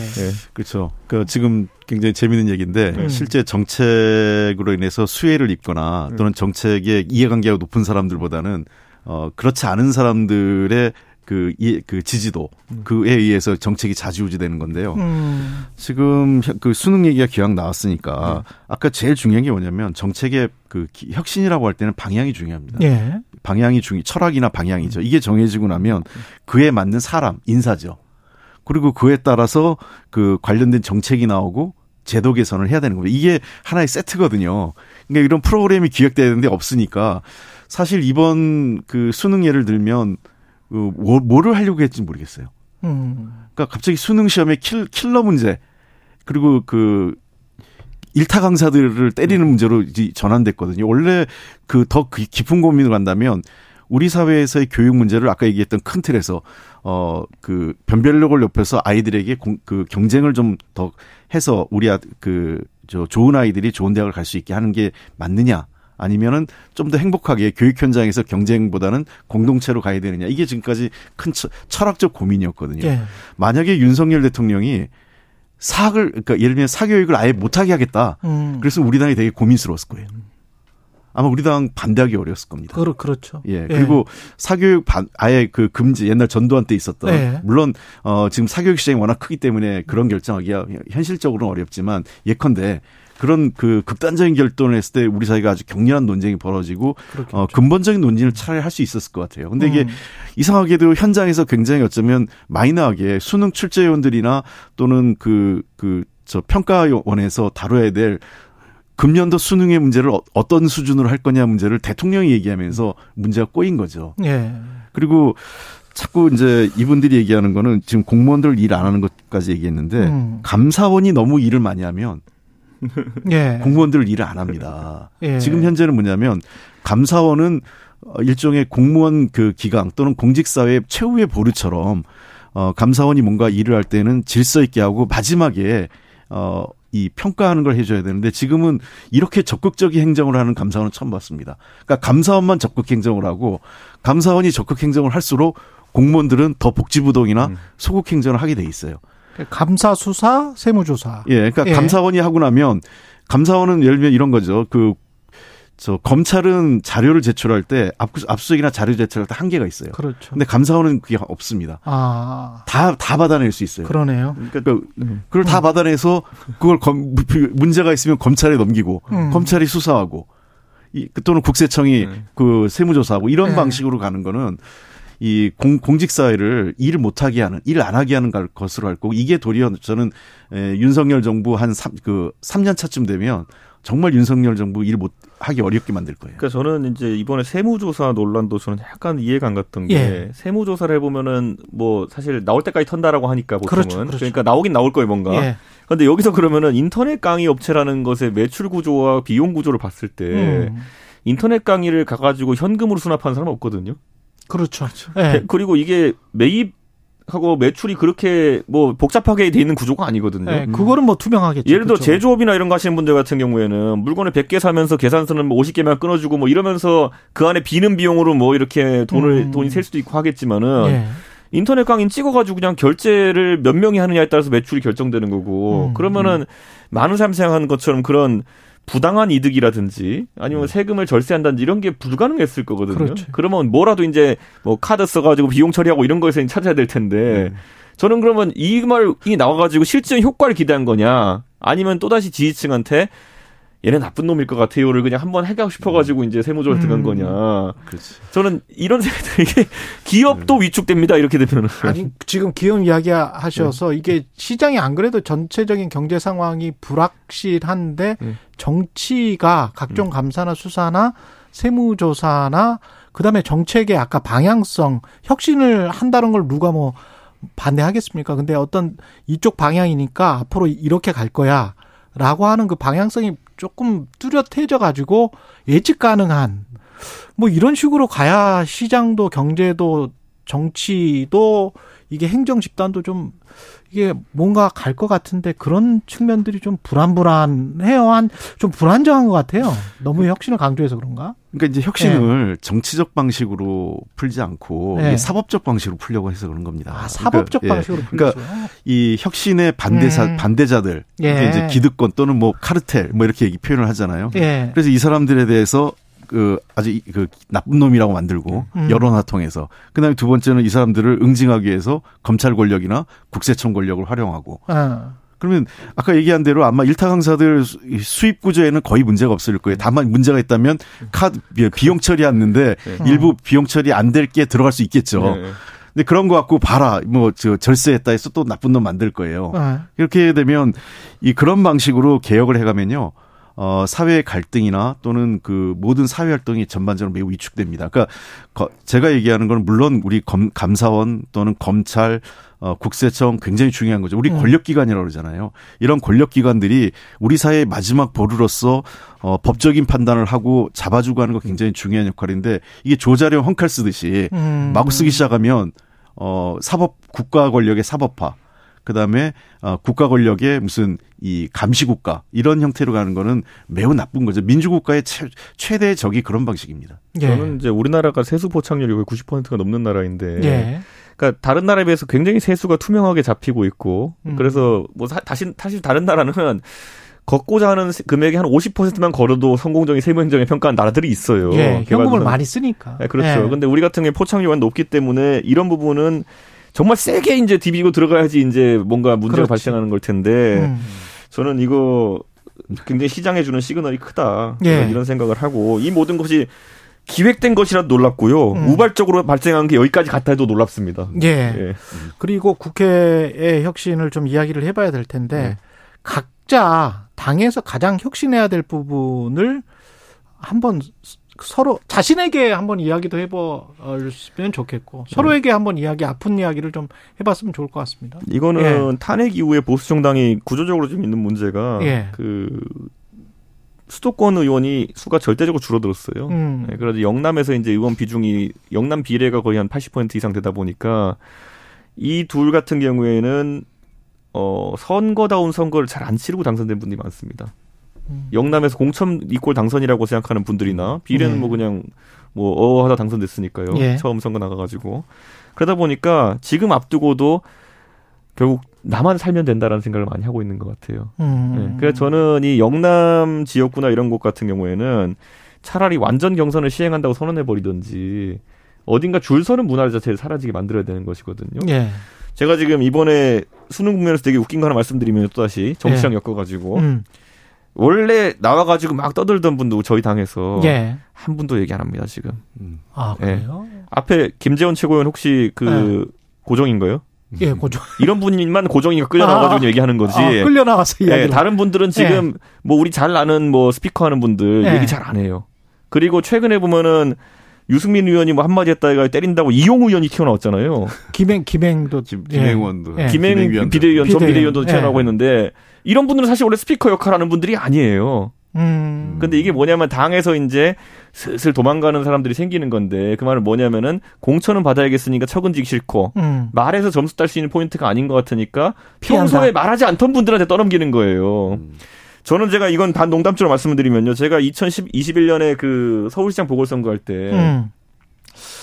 저거 이제 오세훈 캠프에서 제가 일을 보고 있는데 야 이상하게 저쪽 캠프에 보여야 될 분들이 안 보인다. 예? 이미지 좋고 이렇게 말 잘하는 분들 있으면은 좀 음. 보여야 되는데 안 보인다. 그리고 뭐 서울의 다선 의원들 중에 보면은 어, 성동의 홍익표 의원님이라든지 아니면은 성구의 기동민 의원님이라든지 이런 분들 네. 예? 평소에 언론에서 활발하게 하시던 분들이 왜 안 나오지? 아니다 다를까 그 자리 메꾸기 위해 가지고 박영선 캠프가 피해 호소인으로 다 채우더라고요. 음. 예, 그 전까지 말 잘 안 하시던 분들 그리고 정치적 메시지도 훈련 잘 안 된 분들이 나와가지고 떠들면서 갈수록 나락으로 가더라고요. 그러니까 음. 저는 그때도 보면은 아무래도 어려운 선거다 보니까 예. 당내에서 자원에서 나올 분들이 많지 않았던 것 같은데 예. 이게 악순환의 이게 고리입니다. 그렇군요. 예, 근데 지금 저희 당에 그 약간 고리가 생겼습니다. 예. 국민의힘은 혁신은 무슨 다 공천 생각이다. 뭐 예. 이렇게 지금 예. 평가를 하시는 것 같고요. 뭐- 민주당도 비슷하지 않습니까? 뭐 그 공천과 관련된 거는 뭐 큰 차이가 없죠. 예. 뭐그 같은 말씀이고 예. 다만 이제 음. 민주당이 아픈 부분을 저는 한 세 가지 정도 말씀하고 싶은데 예.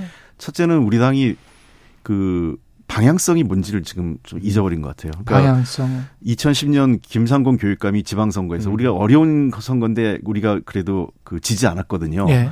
그게 사- 무상교육 들고 나와서 가치를 들고 나왔거든요. 그, 그 이후에 산무일반에서 무상교육, 무상급식, 무상의료, 대학 등록금 반값으로 상징되는 보편적 그 복지와 경제 민주화 갖고 2017년 대, 대선까지 우리가 온 거예요. 음. 그러니까 나름 민주당의 철학과 가치가 있었는데 그 가치가 없어졌어요 지금. 그러니까 저는 다음 총선에서 어떤 가치와 큰 틀로 선거를 치를지를 민주당이 제시하지 못하고 있다. 이게 음. 첫 번째고 두 번째는 어 관용성인데 예. 어느 국가나 도시가 발전할 때는 관용성이 넓은 국가가 발, 그 발전합니다. 예. 그러니까 뉴욕이나 어 뭐 런던, 베를린 이런 도시의 그 발전의 특징 중에 여러 가지가 있지만 수용성과 관용성이거든요. 그러니까 음. 외부 인사들한테 문을 열, 넓게 열고 개방적인 태도를 취하는. 예.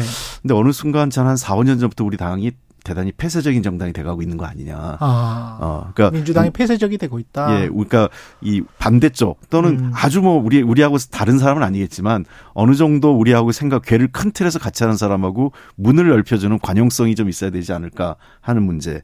그다음에 마지막으로는 이제 태도나 문화인데요. 어, 늘 우리가 어떤 문제를 지적받았을 때, 아, 우리가 잘못했다라고 하면, 하면 될 일인데, 그리고 나서 뭘 하면 되는데, 아, 저쪽이 더 나쁜 놈이잖아. 아, 이, 이게, 그, 그 반사. 반, 뭐. 그냥, 아, 그, 아주 반사적으로 나와요. 예. 그러니까, 초등학교 때 우리가 뭐 어, 이러잖아요. 예. 제가 더 나쁘잖아. 쟤는 저랬는데 이거부터 나오니까 예. 국민들이 보기에 아니 그쪽 나쁜 거 아는데 너희도 예. 잘못했잖아 이런 부분이기 때문에 그렇죠. 일단은 뭔가 지적 그 국민적 지적이나 나왔을 때에는 아 저희가 잘못했다. 근데 이런 부분은 이러이렇다라고 설명을 했어야 되는데 어른이 그러지 않았다. 어른 나왔으면 좋겠다. 예. 그러니까 저는 아. 이재명 대표가 여기서 역할을 해야 된다고 지적을 계속 하고 싶은 게 음. 당의 아까 전 큰 방향성을 정하는 것도 이재명 대표 역할이지만은 전술적인 움직임을 통제할 권위가 지금 전혀 없어요. 음. 저는 예를 들어 지금 이 상황에서 후쿠시마 오염수 문제에서 국민들이 많은 우려가 있다 한들 예. 거기에 대해서 뭔가 대응하는 방식이 단식이라고 한다면은 올드하기 짝이 없다. 어. 단식이라는 거는 저도 해봤지만 들어갈 때 명분과 나올 때 명분이 명확해야지만 효과가 있는 것이고 그나마도 성공한 사례가 없어요. 아. 옛날에 YS 정도가 늘어놓아가지고 이제 뭐 지방자치 요거 이럴 뭐 이럴 때야 뭐 가능할 수 있겠지만은 지금 이 문제 있어가지고 그럼 들어가는 단식이 명분이 만약 에 국민 건강이라면 나올 땐 뭐로 할 건데요? 예, 한 20일 정도 이제 인간이 버틴다고 했을 때 20일 예. 뒤에 뭐가 달라져가지고 단식 풀고 나올 건데요. 음. 그러니까 저는 이런 전략 전술의 부재가 지금 굉장히 민주당에 뼈 아플 수밖에 없는 상황이고 이재명 대표라고 뭐 대단한 아이디어가 있는 것 같지는 않아요. 그러다 음. 보니까 이거 하지 말고 이거 하자를 제안 못 하는 거죠. 그러니까 음. 저는 지금 상황에서 뭐 보면 요- 옛날보다 민주당이 박력이 없다는 이런 것도 있어요. 옛날 같은 민주당 서명 운동 같은 거 화끈하게 하거든요. 예. 가가지고 막 이재명 대표 같은 머리띠 두르고 가가지고 한복판에 가가지고 어? 백만 장 모읍시다 하고 이러거든요. 요즘은 현수막에도 QR 코드로 사인해 주세요 이거 붙여놓고 있어요.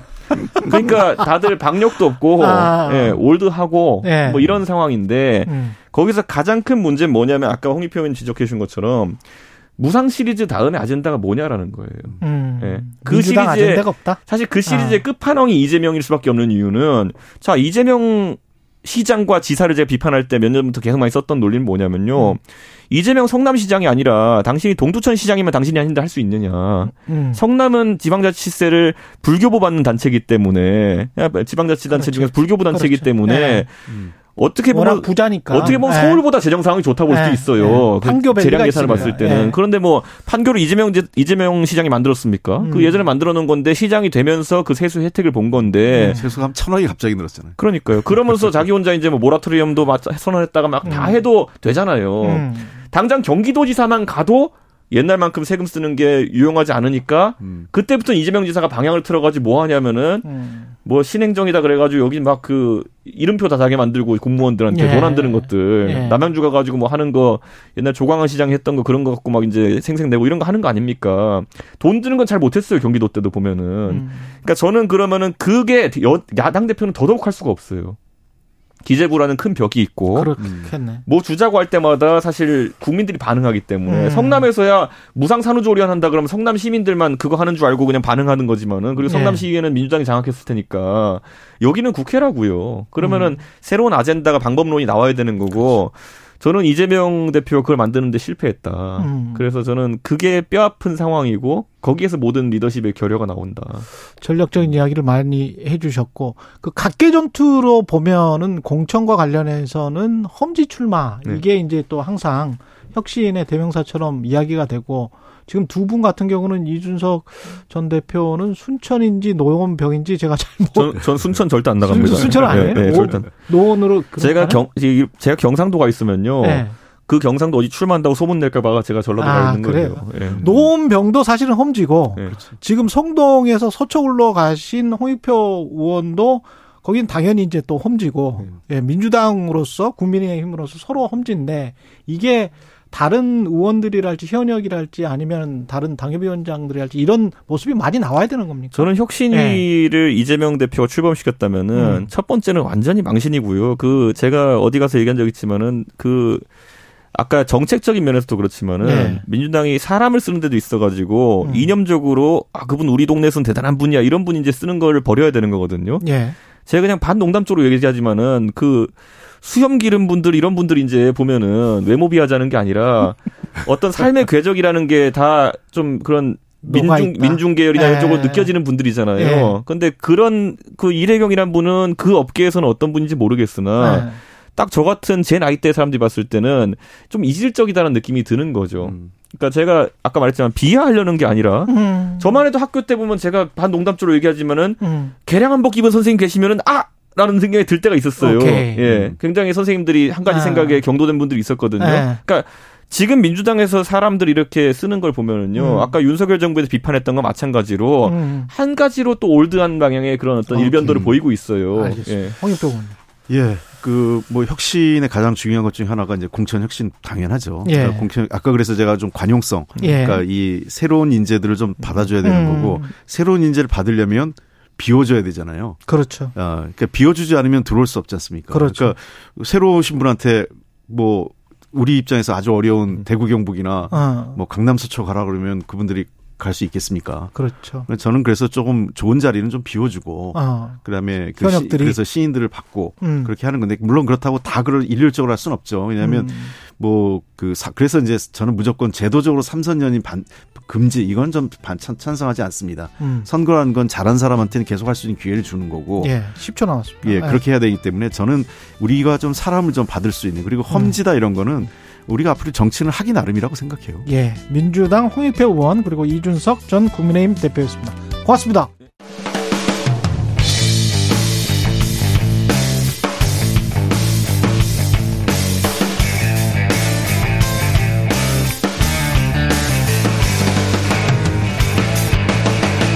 최경영의 최강 시사.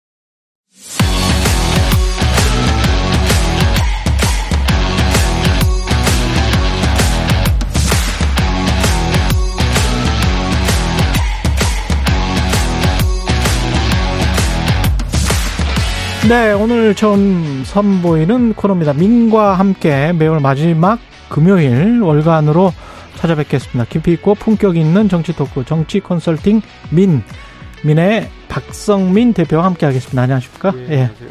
민과 함께 코너명은 마음에 드십니까?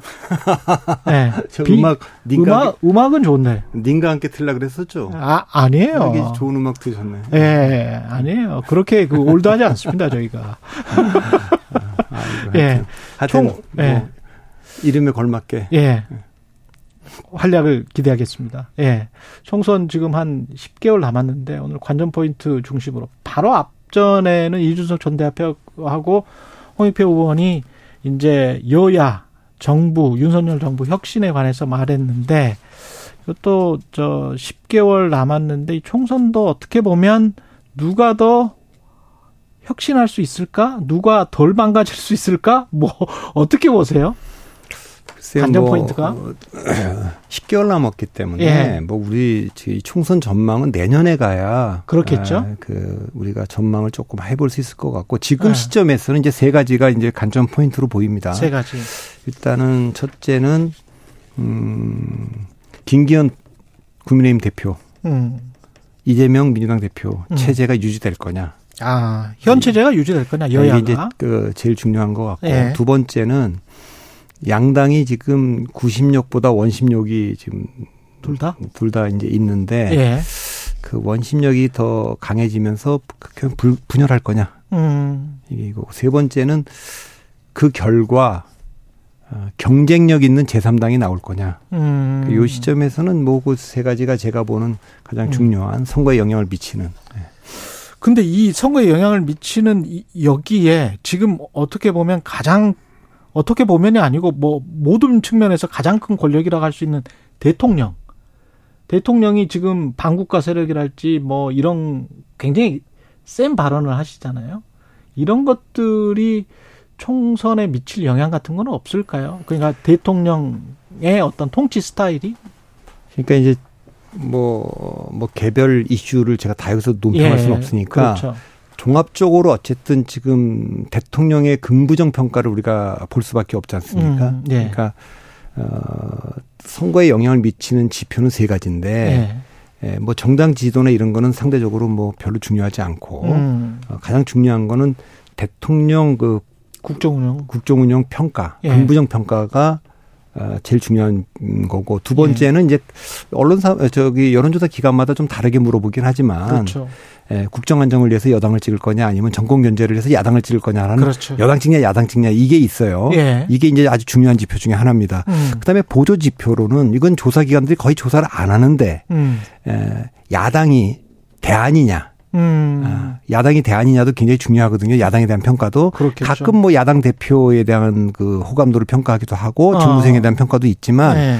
어, 야당이 대안이냐 이 세 가지를 지표를 보면 되겠는데 음, 지금 이제 전화 면접 조사로 보면 대통령 긍정 부정 평가가 부정 평가가 계속 압도적으로 높지 않습니까? 그렇죠. 다만 이제 요거는 35대 55를 그 잘 주시해야 됩니다. 그러니까 35대 55를 긍정 평가가 35% 미치고 예. 부정 평가가 55를 넘는다면 예. 이 구도가 정권 심판론이 작동할 겁니다. 총선 전까지 만약에 이렇게 된다면. 예, 그렇죠. 그런데 음. 이제 에, 시간이 가서 에, 부정 평가가 더 높더라도 뭐 예를 들면 음. 긍정 평가가 한 40 정도 되고 그렇죠. 부정이 한 50 정도 되면 좀 내려온다면. 예, 예. 그러면 이제 그거는 인물 경쟁력이나 뭐 이슈나 이런 걸로 이제 아. 변화가 되고 예. 민주당이 간과하지 말아야 될 거는 지금 음. 대통령 그 긍정 평가가 한 35에서 40 정도 안에 좀 왔다 갔다 하는데 그렇죠. 실제로 고관여층 투표할 가능성이 있는 적극 적인 그 관심층은 그렇게 차이 나지는 않습니다. 아. 예, 그러니까 요 문제를 민주당 입장에서는 조금 더 간과하면 안 된다 이렇게 보셔야 될 것 같고요. 그러니까 국민의힘 열렬 지지자 저 그다음에 민주당 열렬 지지자들을 30, 30으로 놓고 보면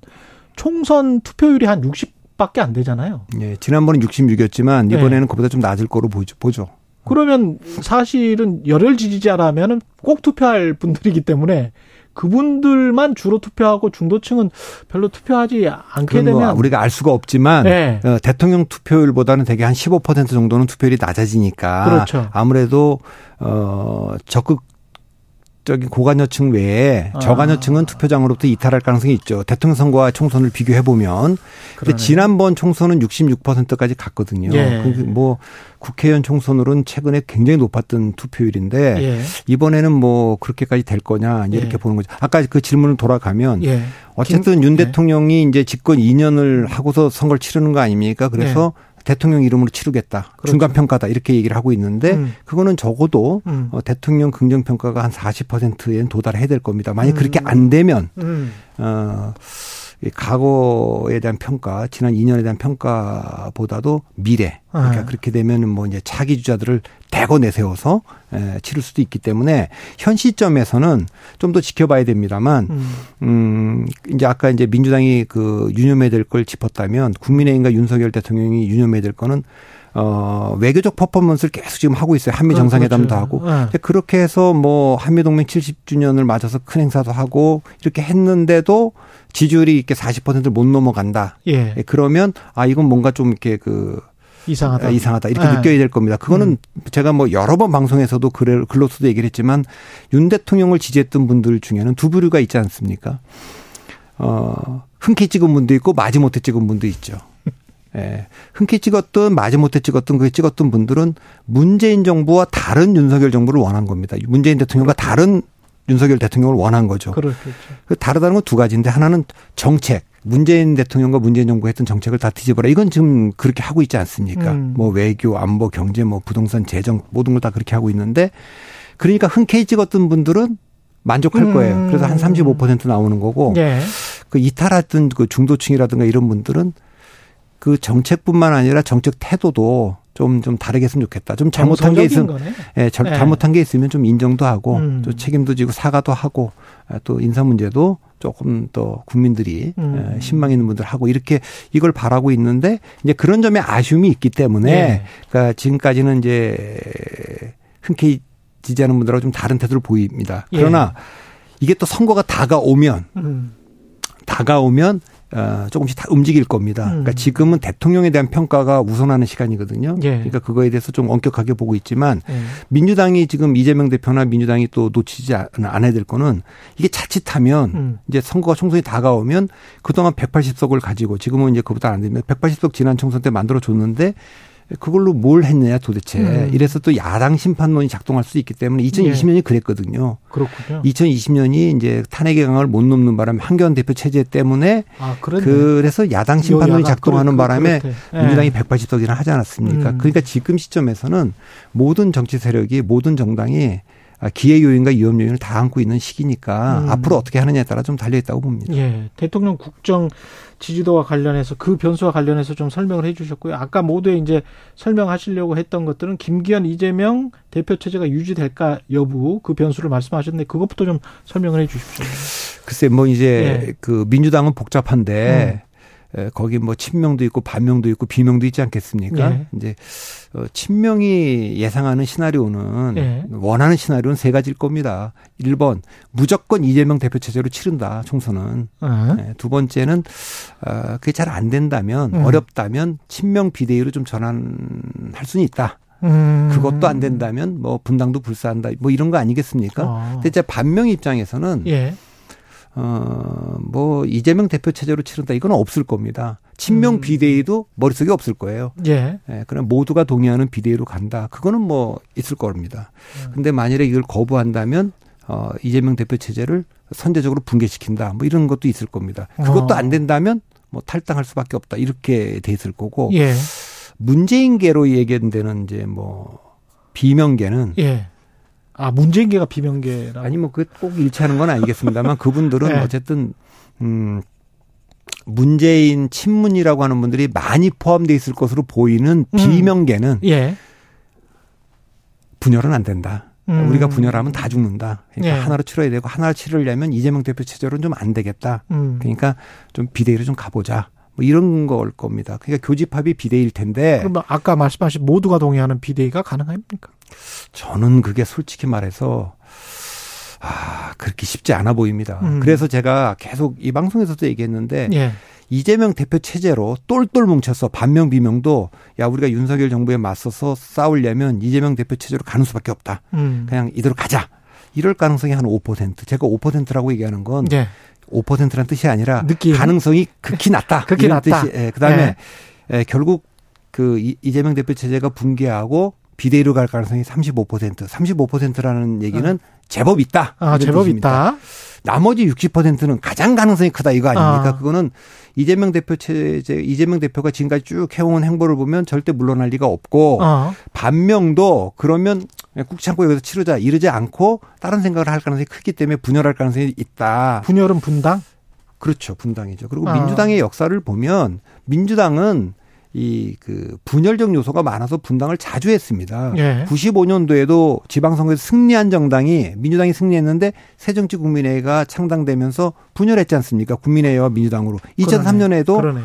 노무현 대통령을 대통령으로 만든 그렇죠. 민주당을 두고 네. 또 열린우당이 창당되지 않았습니까? 예. 뭐그 뒤에는 뭐 수도 없이 많이 분열을 했고 그러니까 에, 그거는 이제 민주당이 갖고 있는 근본적인 구성상의 문제입니다. 그러니까 이 음. 당을 민주당은 어, 호남의 뿌리를 두고 김대중 정신을 계승하는 당이다. 이런 음. 아주 전통적인 측면이 또 하나 있고 그런 지지층. 예, 노무현 문재인처럼 어, 개혁적인? 민주당의 예. 그 사실 그 호남도 기득권이기 때문에 네. 원래 이제 음. PK나 영남의 그 민주화 세력이 주도하는 정당이 돼야 된다 이렇게 생각하는 분들도 있고 음. 이재명 대표는 또 거기서 TK 아닙니까? 그러니까 음. 그래서 이런 복잡한 그 주도권 다툼이 좀 있기 때문에 음. 그것이 잘 그 리더십 속에서 강한 리더십이 있어서 카리스마 있는 리더십이 있어서 그걸 통제하면 잘 가는데 예. 이게 리더십이 약해질 때는 구심력보다는 원심력이 작동하면서 분열한 역사가 많기 때문에 어. 저는 낙관하기는 좀 어렵다고 봅니다. 낙관하기는 어렵다. 김기현 체제는 어떻습니까? 김기현 대표 체제는 뭐 지난 전당대회 때도 존재감 없는 당대표 뽑는다고 하고 실제 지금 그렇게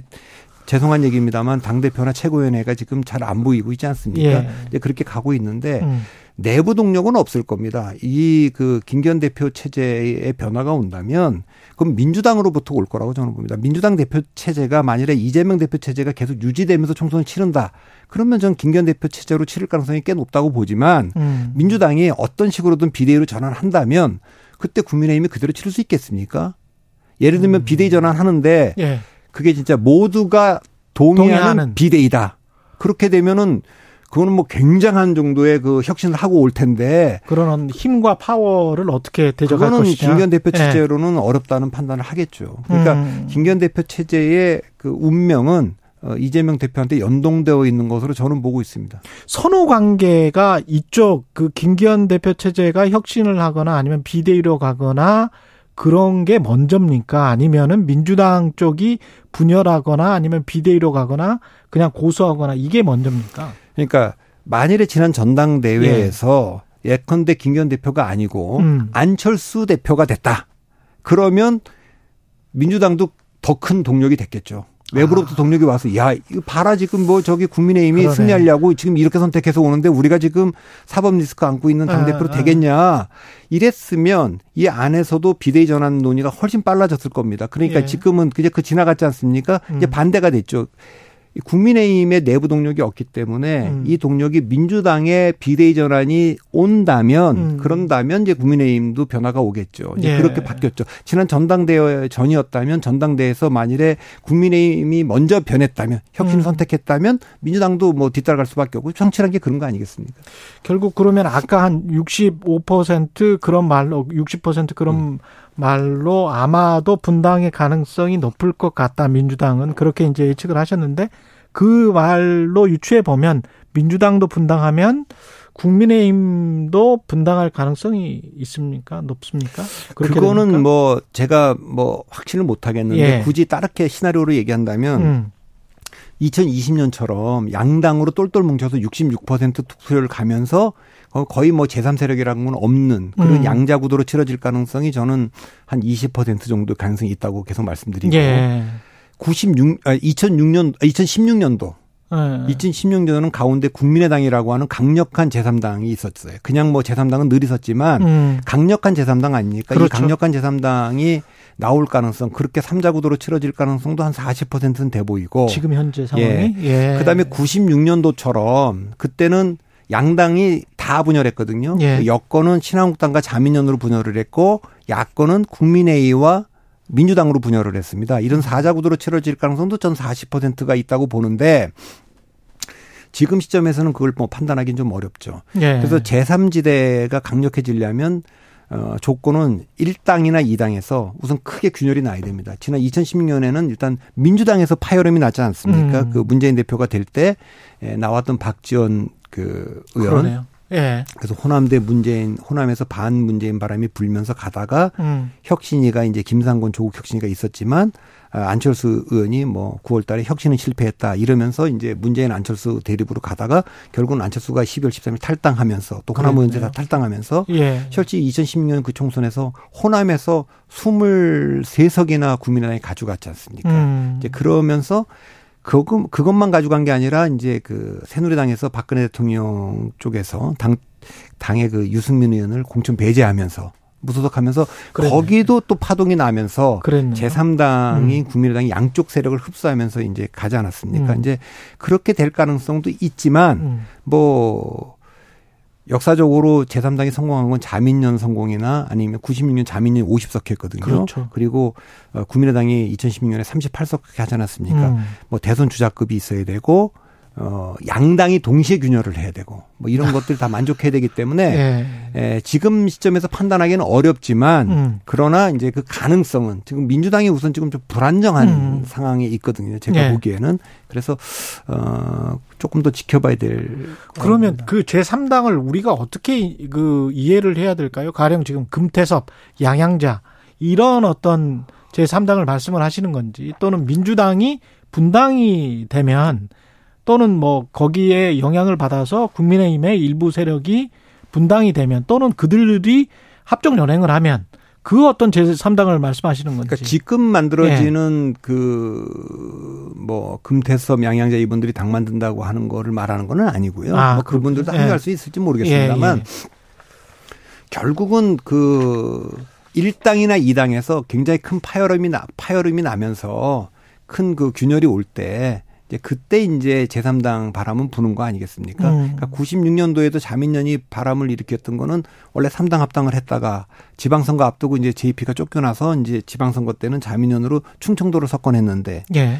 그해 이제 뭐 95년 12월 달에 전두환 노태우 두, 두 전직 대통령이 구속되면서 TK마저 어 신한국당으로부터 이반하면서 음. 자민련하고 손잡았잖아요. 그래서 예. 사실 거기서 TK에서 엄청나게 의석을 많이 얻어서 대구 같은 데서 그래서 50석을 하지 않았습니까? 그러니까 그런 조건이 동시에 만족해야 되기 때문에 이런 것은 아마도 예. 지금보다는 연말이나 내년 연말에. 초까지 가서 그쯤에. 공천의 그 가시권에 들어와야 음. 그렇게 될 수 있을 것 같고 국민의힘은 아무래도 이제 우리가 뭐 조금 전에 나왔던 이준석 대표라든가 윤승민 뭐 전 의원이라든가 이런 분들 우리가 이제 주목하고는 있습니다만 예.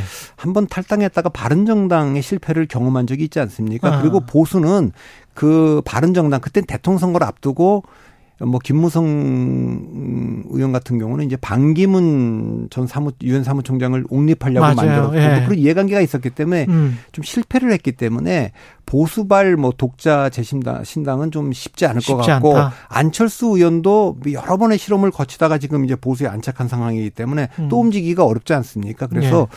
그렇게 의미 있는 그 제3당은 역시 어, 민주당의 그, 그, 이 파열음이 어떻게 날 거냐.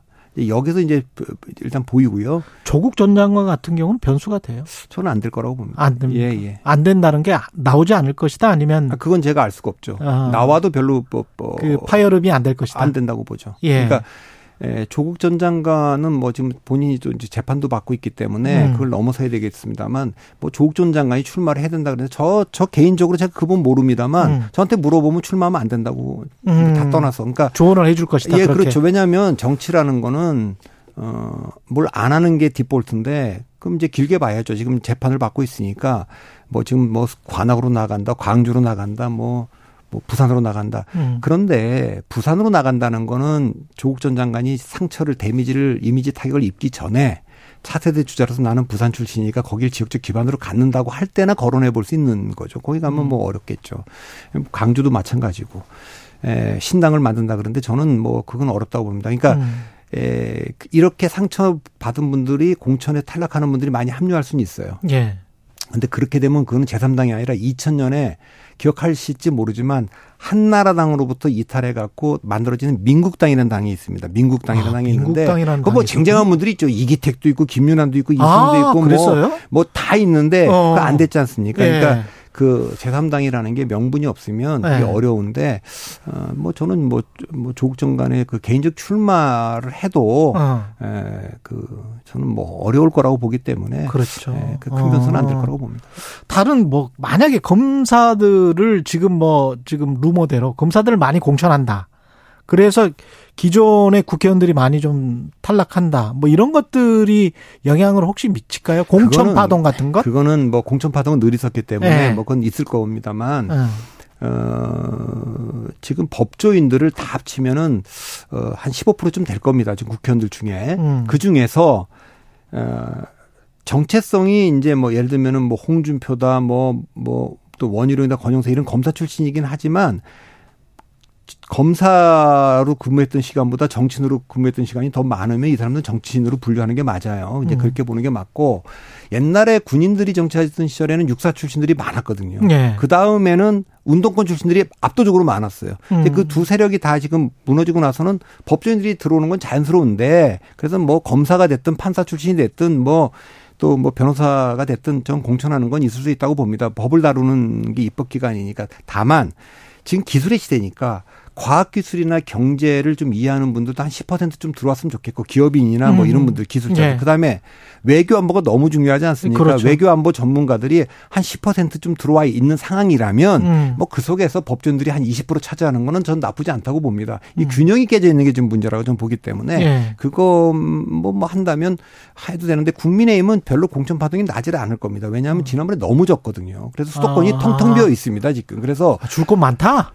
너무 룸이 지금 비어 있기 때문에 아. 예 어. 그거는 없고 민주당이 네. 지난번에 너무 압승을 해서 수도권에서만 100석을 넘게 이기지 않았습니까? 음. 이제 거기가 문제입니다 지금. 그렇군요. 그리고 또 지방선거 때도 예. 어, 많이 졌기 때문에 경쟁력 있는 분들이 지금 자치단체 장 하다 나와 있는 분들도 많고 아, 더군다나 그렇군요. 어, 민주당은 여당이라면 어. 뭐 대통령실이라든가 아니면 뭐 입각이라든가 공공기관- 공기업이라든가 이런 데 네. 빼줄 수 있는데 갈 데도 없어요. 그래서 그 공천 때문에 압력을 받는 건 지금 내부의 그 균열도 민주당이 더 있지만 어. 그 경쟁률이죠. 그 경쟁률도 치열한데 민주당이지 지금 자꾸만 국민의힘의 검사 공천 때문에 공천 파동 난다 뭐 그런데 저는 거긴 조정 다 될 거라고 봅니다. 공공기관장이나 안 되면 그쪽으로 빼줄 수도 그렇죠. 있는 자리가 예, 예, 있으니까 예, 예. 집권 여당이니까. 네.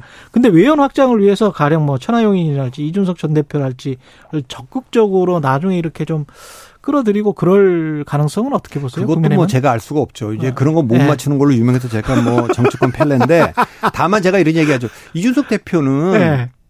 또 천하용인은 네. 지난번에 SM 사태 같은 때를 보면 그건 네. 뭐 카카오 연합과 하이브 연합이 싸우는 도중에 음. 중간에 뭐 온라인 같은 그 행동주의 펀드들이 있지 않습니까? 그렇죠, 근데 그런 그렇죠. 펀드들은 어쨌든 그 주주 중심에 뭐 아. 이렇게 뭐 경영을 해야 된다 이렇게 하는 거 아닙니까? 그렇죠. 뭐 실제로 명분이. 예, 명분은 적어도 네. 그러니까 혁신을 외치는 이제 소장파들은 그런 역할을 하는 거죠. 뭐 아. 이준석 대표나 천하용인은 그런 역할을 하는 거 아니겠습니까? 그렇죠. 자 그러면 에, 전 이준석 대표도 다른 적 뭐 얘기 뭐 많이들 나오지만 음. 본인이 공언한 대로 그냥 상계동 나가겠다 그럼 상계동 나가는 게 맞다고 보고 음. 당도 이준석 전 대표가 전직 당 대표인데 음. 예, 당연히 공천 줘야죠 주는 게 맞고 천하용인도 아 지금 뭐 사람이 없어갖고 지금 누구 내보낼까 고민하는데 음. 뭐 그런 분들도 줘야죠. 이렇게 쭉 듣다 보면 결국은 제 3세력의 파괴력이 그렇게 클 것 같지는 않다고 그건 지금 판단하시는 예측할 수 없어요. 지금 예측할 수 없다. 지금 우리 선거가 아. 이 시점에서 예측된 적이 없기 때문에 네. 그거는 뭐 내년에 2020년에는 1월달, 2월 달까지도 민주당은 전망이 좋지 않았어요. 아. 그때는 저 미래통합당이 미래한국당이랑 우린 위성정당 한다고 얘기하고 그것도 만들 수 없는 상황, 명분이 없어 못 만든다고 할 때는 네. 미래통합당보다도 전망이 좋지 않았어요. 그런데 이제 그 어, 한교안 대표가 공천 과정에서 탄핵의 강을 그때 이제 확 넘지 못하고 음. 심지어는 보수 유튜버들을 국회로 이제 뭐 난입하기도 하고 막 이러는 것 때문에 음. 중도 보수층이 아 이게 아직 보수 미래통합당이 탄핵의 강을 완전히 못 넘었구나 이래 예. 갖고 이제 그 마지막으로 한 번 더 심판을 하느라고 그렇게 된 것이지 그렇기 때문에 저는 뭐 이번 선거도 내년도 가서 음. 어, 내년 1월 달 가서나 이제 뭐 구도가 잡히지 그 전에 잡히지 않을 거기 때문에 제3당이 얼마나 파워가 있을 거냐를 지금 얘기하기 좀 어렵다고 봅니다. 1분도 안 남았는데 마지막 궁금한 거. 윤석열 이재명을 제외한다면 총선에 영향력을 미칠 키 플레이어는 그러면 누굴까요? 윤석열 이재명을 제외한다면 뭐 없습니까 지금은? 예, 지금은 뭐 없습니까? 안 예, 보입니까? 예, 지금은 안 보이고 아. 그거는 그 인물이 만들어내는 게 아니고 상황이 만들어내는 거기 때문에 예. 그거는 뭐 1월 달, 2월 달에 가서 봐야 될 것 같습니다. 혹시 전임 대통령이 어떤 영향력을 끼칠 가능성 저는 크게 보지 않습니다. 크게 보지 않고 예, 예, 뭐, 뭐 박근혜 대통령 측근들은 이제 대구 경북 지역에서 일부 명예 회복을 하려고 나오는 분들이 있고 개인적인 그 개인기를 그렇죠. 돌파 가능할 수가 있고 예. 문재인 대통령은 계속 그 뭐 전원에 의하면 뭔가 좀 움직이고 싶은 마음이 좀 있기 때문에 예. 오히려 예, 그건 주목하고 있는데 그건 자칫하면 이제 민주당이 여러 복잡한 그렇지. 상황이 지금 엉켜 있어서 예, 거. 분열적 요소에 아까 문재인 조국 뭐 이런 분들 이낙연 대표도 음. 기웃하고 했기 때문에 예. 그런 건 좀 있을지 모르겠습니다. 예, 여기까지 듣겠습니다. 아까 대통령 지지율 관련해서 가장 최근에 한국갤럽 여론조사 기준으로 말씀드리면요. 한국갤럽이 자체 조사한 결과 20일부터 22일까지 윤석열 대통령 직무수행 긍정평가 36, 부정평가 57%고요. 자세한 내용은 중앙선거 여론조사 심의 홈페이지 참조하시면 되고 오늘 오전 8시 40분 제주 지역에 호우 경보 발효됐습니다. 안전에 유의하시고요. 커피 쿠폰 당첨자는 홈페이지에서 확인하시기 바랍니다. 지금까지 정치 컨설팅 민의 대표 박성민 대표였습니다. 고맙습니다. 예, 감사합니다. 예, 최경령의 최강 시사였습니다. 고맙습니다.